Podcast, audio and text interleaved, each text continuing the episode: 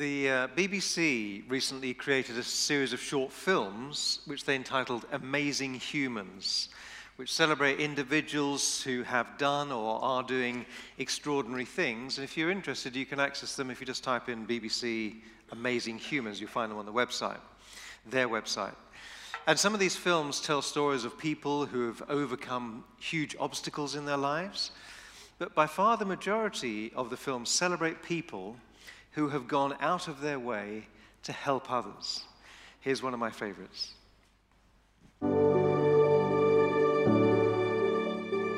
We've been out on the streets too long. I got evicted from my temporary accommodation. Winter's a hard time of the year, yeah. Last time I bought something decent to wear was a long time ago. Can't afford like decent clothing. I saw a post on Facebook of something similar happening in Yorkshire. It had a coat rail and the sign that said, need one, take one, want to help, leave one. And I thought, oh, that's a brilliant idea. Why can't we do this locally? That was on the Thursday night, I think, and then by the Friday I'd used a clothes error that I had at home, and I managed to gather together about 12 coats from just friends and family.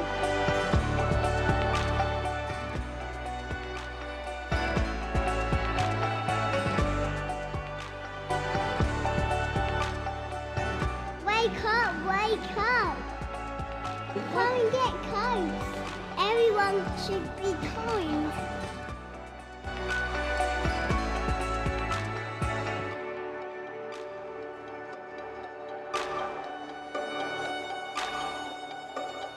It's very helpful, very, very helpful. I am not half as cold as what I would have been, that's for sure. Thank you very much. It's cold enough for me in a jacket, walking about, do you know what I mean? I get go in my car, go home and that, out all night, do you know what I mean? So I'm a true believer in human spirit, and I think people are generous. You've given people permission to be kind. There's no rules about that, there's no judgment. It's about wanting to do something good.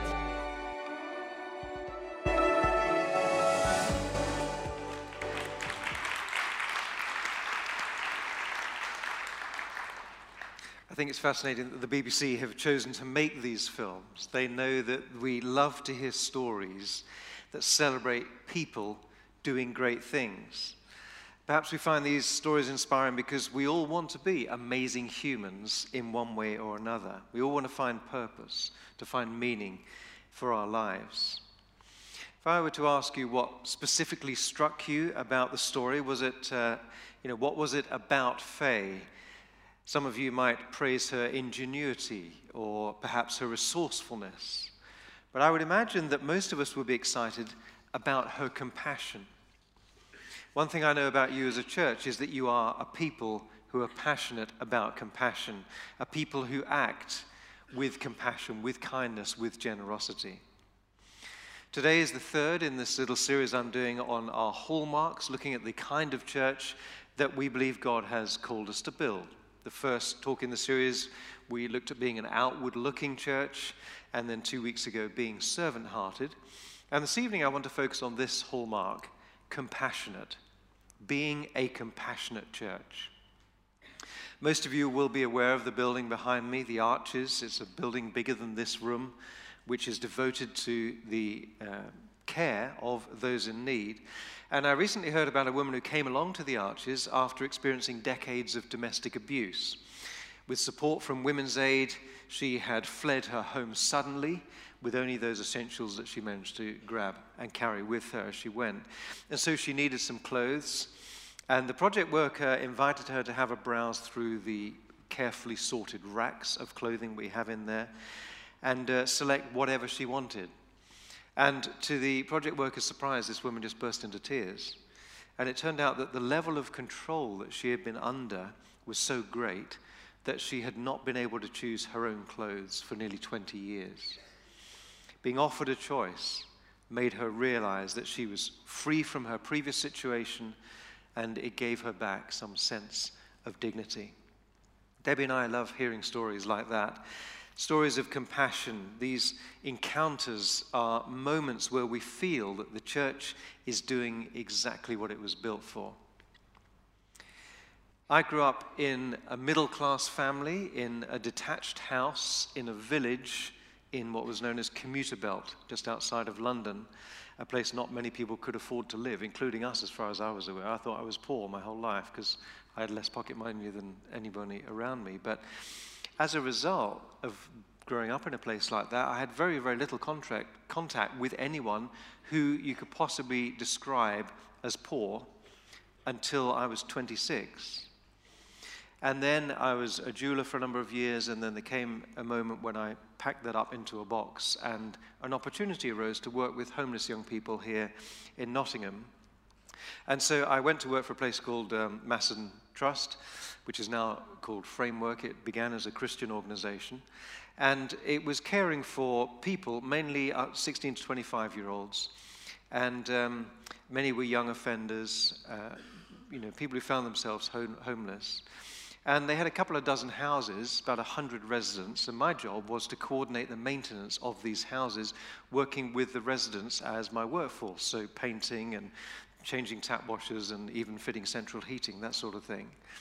And I spent every day for 6 months, every working day, working with them, driving around with them, taking one of my team to hospital when another of my helpers hit them over the head with a bottle. And so they had a gash about 4 inches long, which eventually, anyway, it's a long story.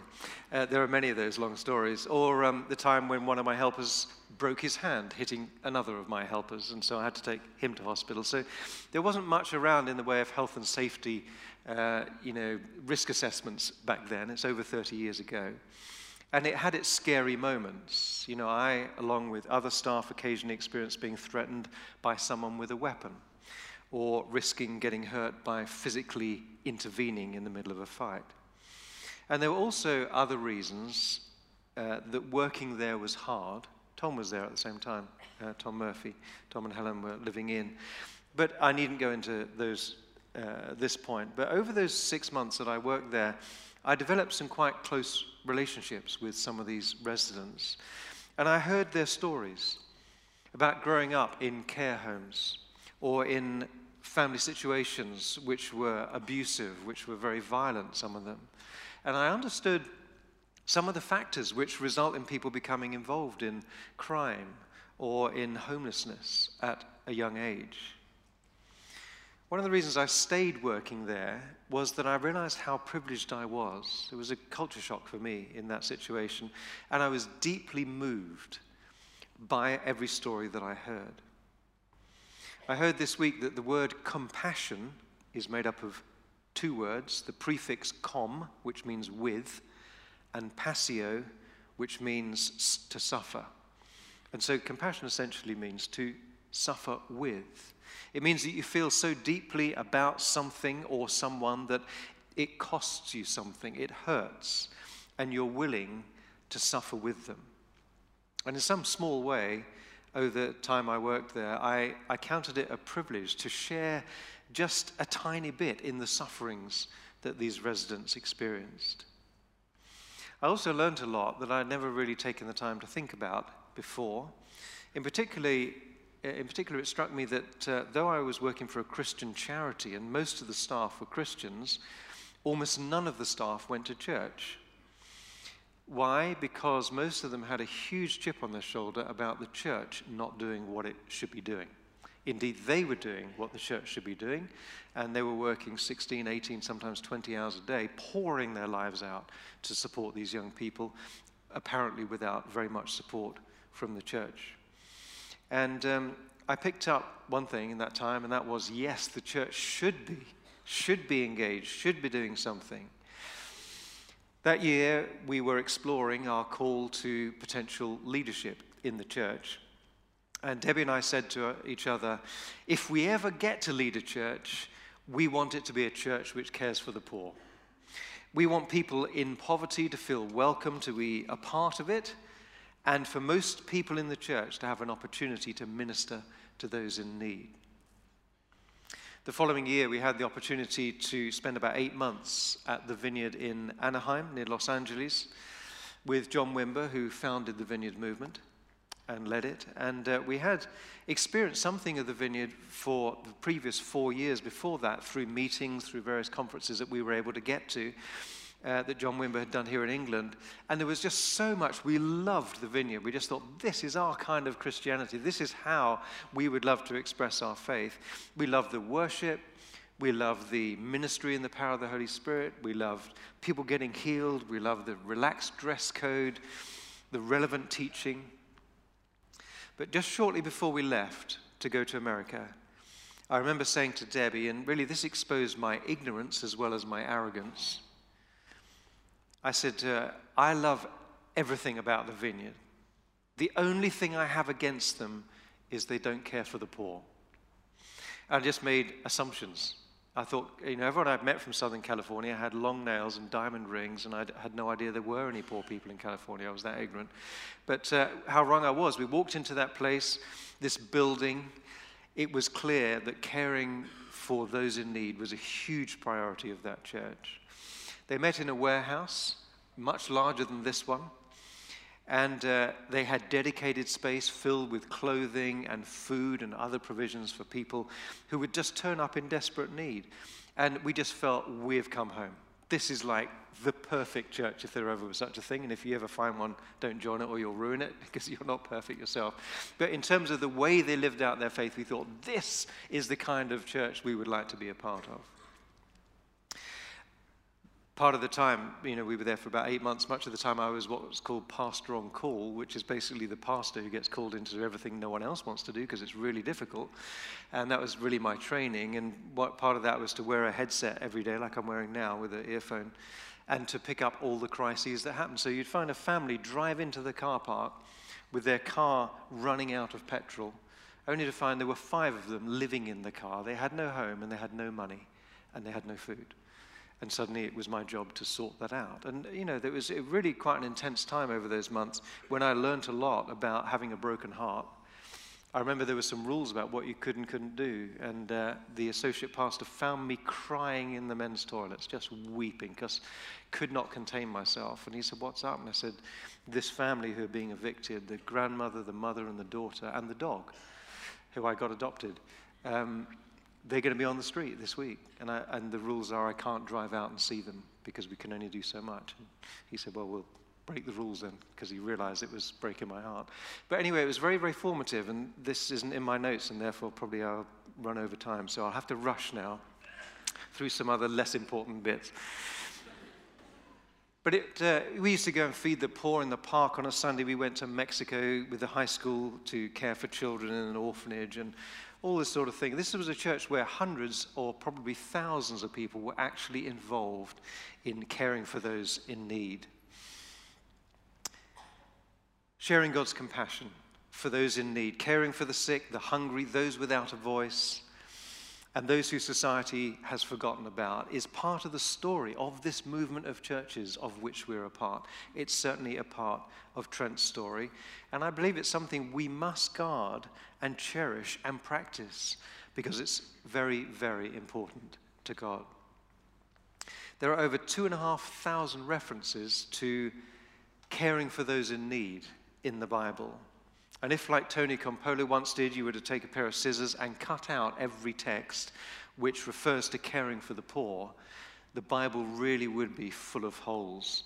The American Bible Society have published this, what they call the Poverty and Justice Bible, and it highlights, and if you can see from where you are on camera, it highlights every text in orange here which refers to justice and care. Oh, sorry, my face is in the way. And care for the poor. You see where it goes through New Testament. Okay, well, let's go to the Old Testament. Basically, if you took all those texts out, you would not much have much of a Bible left. Throughout the scriptures, we see God establishing laws which ensured that the poor were looked after, affirming those who cared for those in need, correcting those who were overfed and didn't care about the poor, were unconcerned. And also we see again and again him intervening on behalf of those who were oppressed. And we find God's revelation of his compassionate nature in the way that Jesus came and spent his time here on earth. Paul writes in 2 Corinthians 8, though he was rich, yet for our sakes he became poor. Jesus' whole mission when he came to earth was for our sakes. It was an act of compassion. And Jesus identified with those who were impoverished. He was born into poverty. He became a refugee, lived a very humble life. He lived without a regular income and spent most of his time not amongst the rich and righteous of Jerusalem, but amongst the poor, amongst the sick, amongst those that society rejected in this economic backwater of Galilee. And this is the life that God chose for himself in the person of his Son, out of compassion for humanity, culminating in the passion of the Christ. That word passio, compassion, passio, the passion of the Christ, where he suffered for us at the cross, out of compassion for a lost world.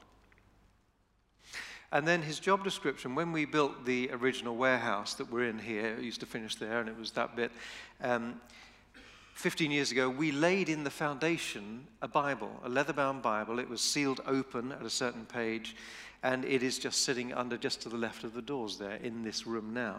Yes, fashions were different, evidently, in those days too, as you can see from the picture. The Bible was sealed open at this passage, Luke chapter 4, 16 to 19. He went to Nazareth, where he had been brought up, and on the Sabbath day he went into the synagogue, as was his custom. He stood up to read, and the scroll of the prophet Isaiah was handed to him. Unrolling it, he found a place where it is written, "The Spirit of the Lord is on me, because he's anointed me to proclaim good news to the poor.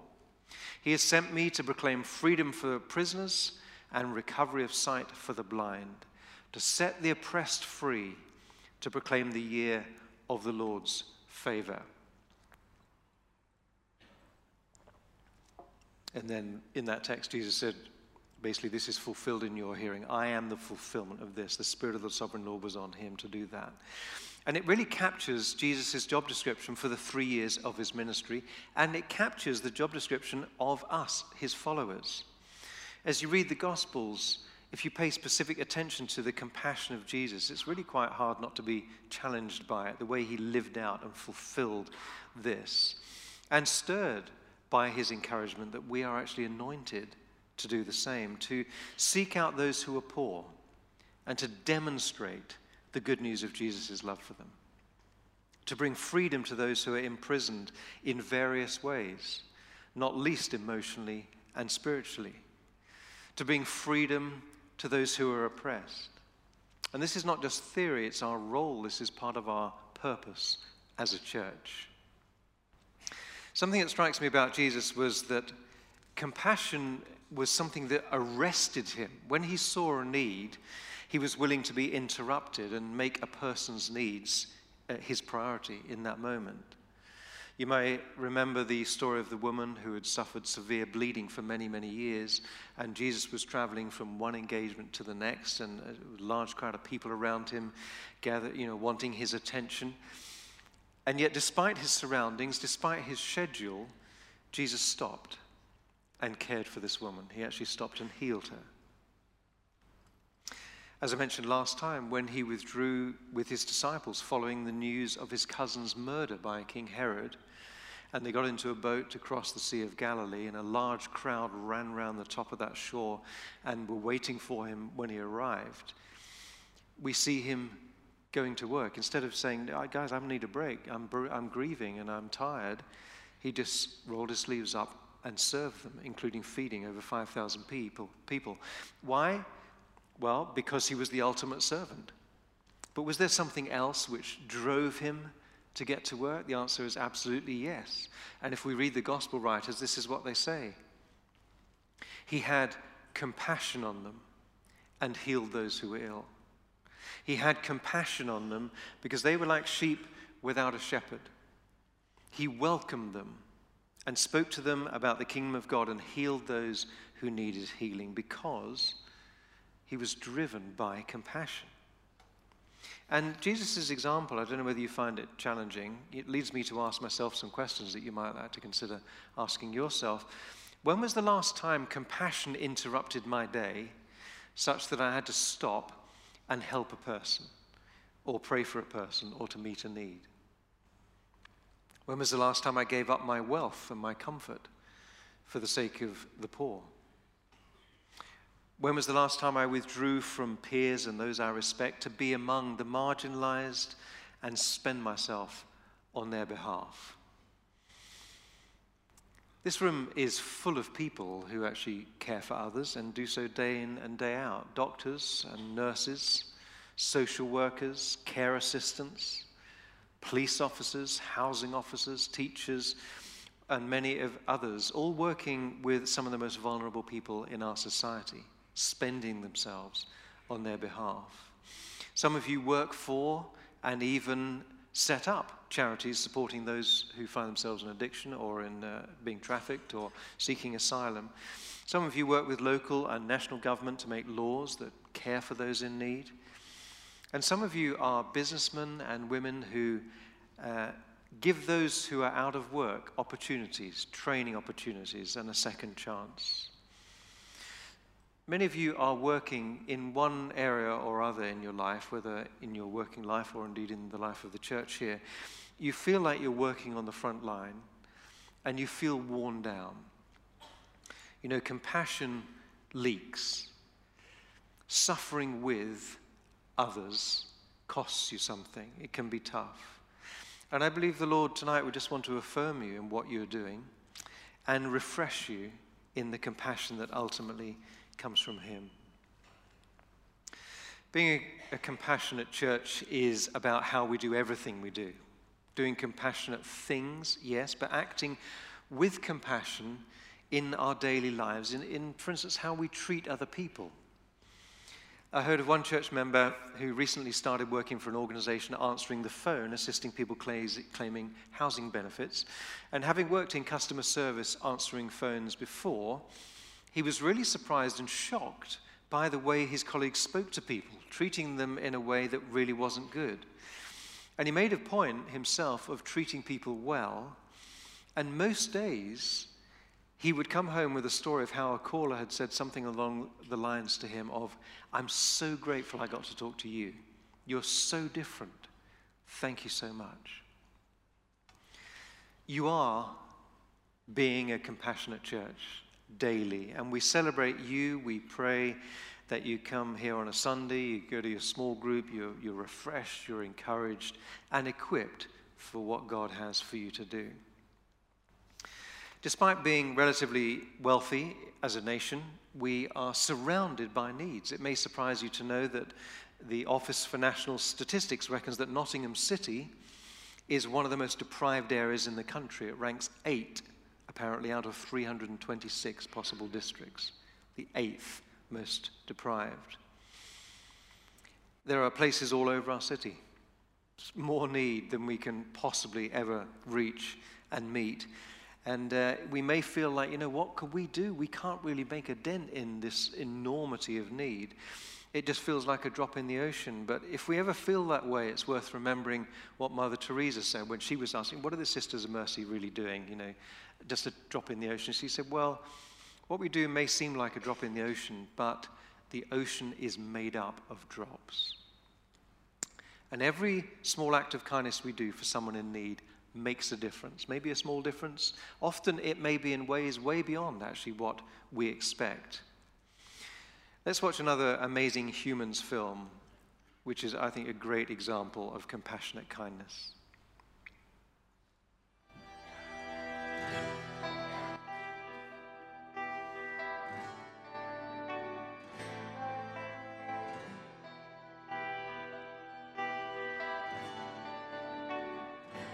My name is Fraser. I'm 20 years old, and I take elderly residents out from a care home for cycle rides.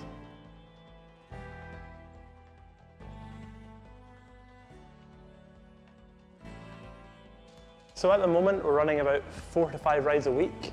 That's really been down to the huge response we've had from volunteers. It's such a feel-good project that people can give their time to. When I started going out, I thought it was miraculous to just go on a bike. You ready? Yes. All set. Yay. Such a change to get out of the four walls. I really enjoy it. The fresh air and the wind in your hair. It's just amazing. The hills are alive with the sound of music. My mum treats Fraser almost like an extension to the family. The home was a nice environment and she gets taken out regularly, but it's always home to car to coffee shops. I think it's amazing what Fraser is doing. Residents like Mary, they've really started to see the transformative effect it's had on her general outlook on life. You know, she lights up when they come into the care home. I find me lots of bonnie wee lass, bonnie wee Jeannie McCall. I gave her my mother's engagement ring and a bonnie wee tartan shawl. I have been looking forward to this day for a long time.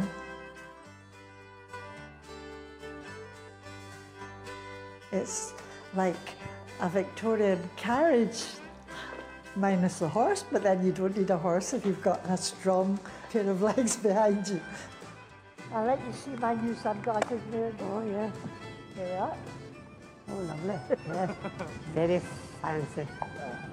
I have noticed a difference in Mary. Her eyes are completely different. They're back to what they were years ago.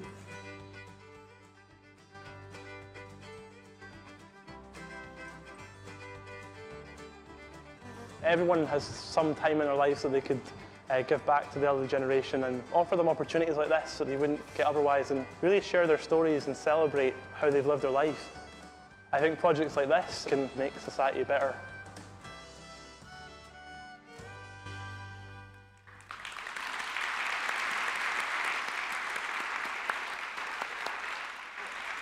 What I love about both those films is that what Faye and Fraser are doing is really relatively simple. You know, just collecting and giving out some coats, giving people rides in a bicycle rickshaw. It doesn't require a church to organize a huge area of ministry with a large budget and many rotas and things like that. It's basically entrepreneurial creativity.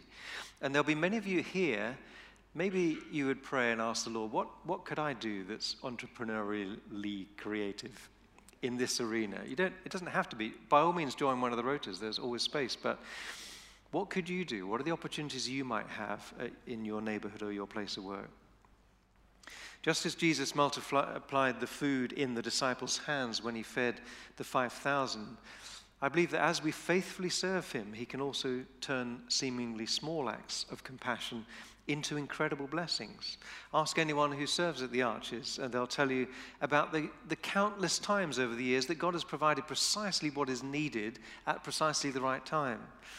Like the occasion when the shop floor team were moving a chest of drawers ready for someone who was coming in to collect it, having chosen it from a photograph on the screen, and in moving it, it got dropped by accident and it got quite badly broken. And so the team prayed, as they just didn't know what they were going to say to this person when they came in. But then someone walked in the door just ahead of them to donate an identical chest of drawers.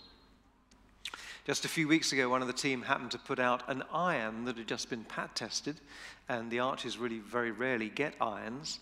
And she was then coordinating the Arches the following Saturday and happened to be in reception when she overheard one of the guests saying that they had only come in for one thing, an iron. And she quickly went and checked the guest's record and saw on the notes that the last time this woman had been in, she got everything that she had needed apart from an iron. And a volunteer from the Arches had prayed with her that time that the next time she came in, there would be an iron waiting for her. And because of what happened, the team member who was serving her then was able to pray for her and celebrate with her the way that God, you know, so personally knows her and cares for her. In the Old Testament, we find God speaking to his people through the prophets very often about issues of justice and so on. And one of them, particularly Isaiah, I just want to look at one verse as we come in towards closing, and where God exhorts us through the prophet Isaiah to do a number of things. This is Isaiah 58 and verse 7 from the Message translation.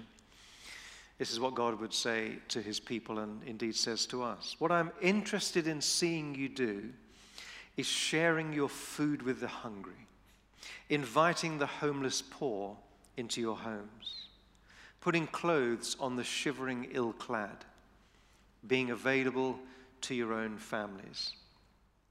In response to this, and the needs that we see in Nottingham as a church. We've set up numerous areas of ministry through which we can express God's love and compassion to those in need. So I just want to finish this evening by just touching on a few of the things that we're doing that God might prompt some of you to get involved in. Verse 7, what I'm interested in seeing you do is sharing your food with the hungry. As individuals, that could mean buying a burger or a cup of coffee for someone who is living on the street. We have organized ways of feeding those who would otherwise go hungry every week. Members of Trent go on the streets of Nottingham on the soup run, serving soup and tea and coffee and sandwiches and other essentials to people who are sleeping rough in the city centre. Some of you will have been out, many of you will have been out with a small group to do that, but there's also a regular team, and that's an area that some of you might like to try out. In November, we'll be having a Fill the Van event, as we do each year, where we'll be inviting people to bring donations of nice things to eat, like biscuits, chocolate biscuits and so on, as well as nice toiletries, towels, other treats to give out to Arches guests. And details will come up in the bulletin in due course. Verse 7, what I'm interested in seeing you do is inviting the homeless poor into your homes. Night Stop is an initiative that provides emergency overnight accommodation in the homes of host families for 16 to 25-year-olds who are either homeless or at great risk of becoming homeless. And Debbie and I and our family, we were for many years a host family for Night Stop, and we've had young people in all manner of difficulties stay in our home, usually for one night, sometimes for more. And I remember some years ago, Debbie and I sat and watched a BBC program called Famous, Rich, and Homeless, in which 10 celebrities spent 10 nights living rough. In fact, some of them quit. And watching this program with us was a young woman who had earlier that week been sleeping near the picture and piano in the Lace Market.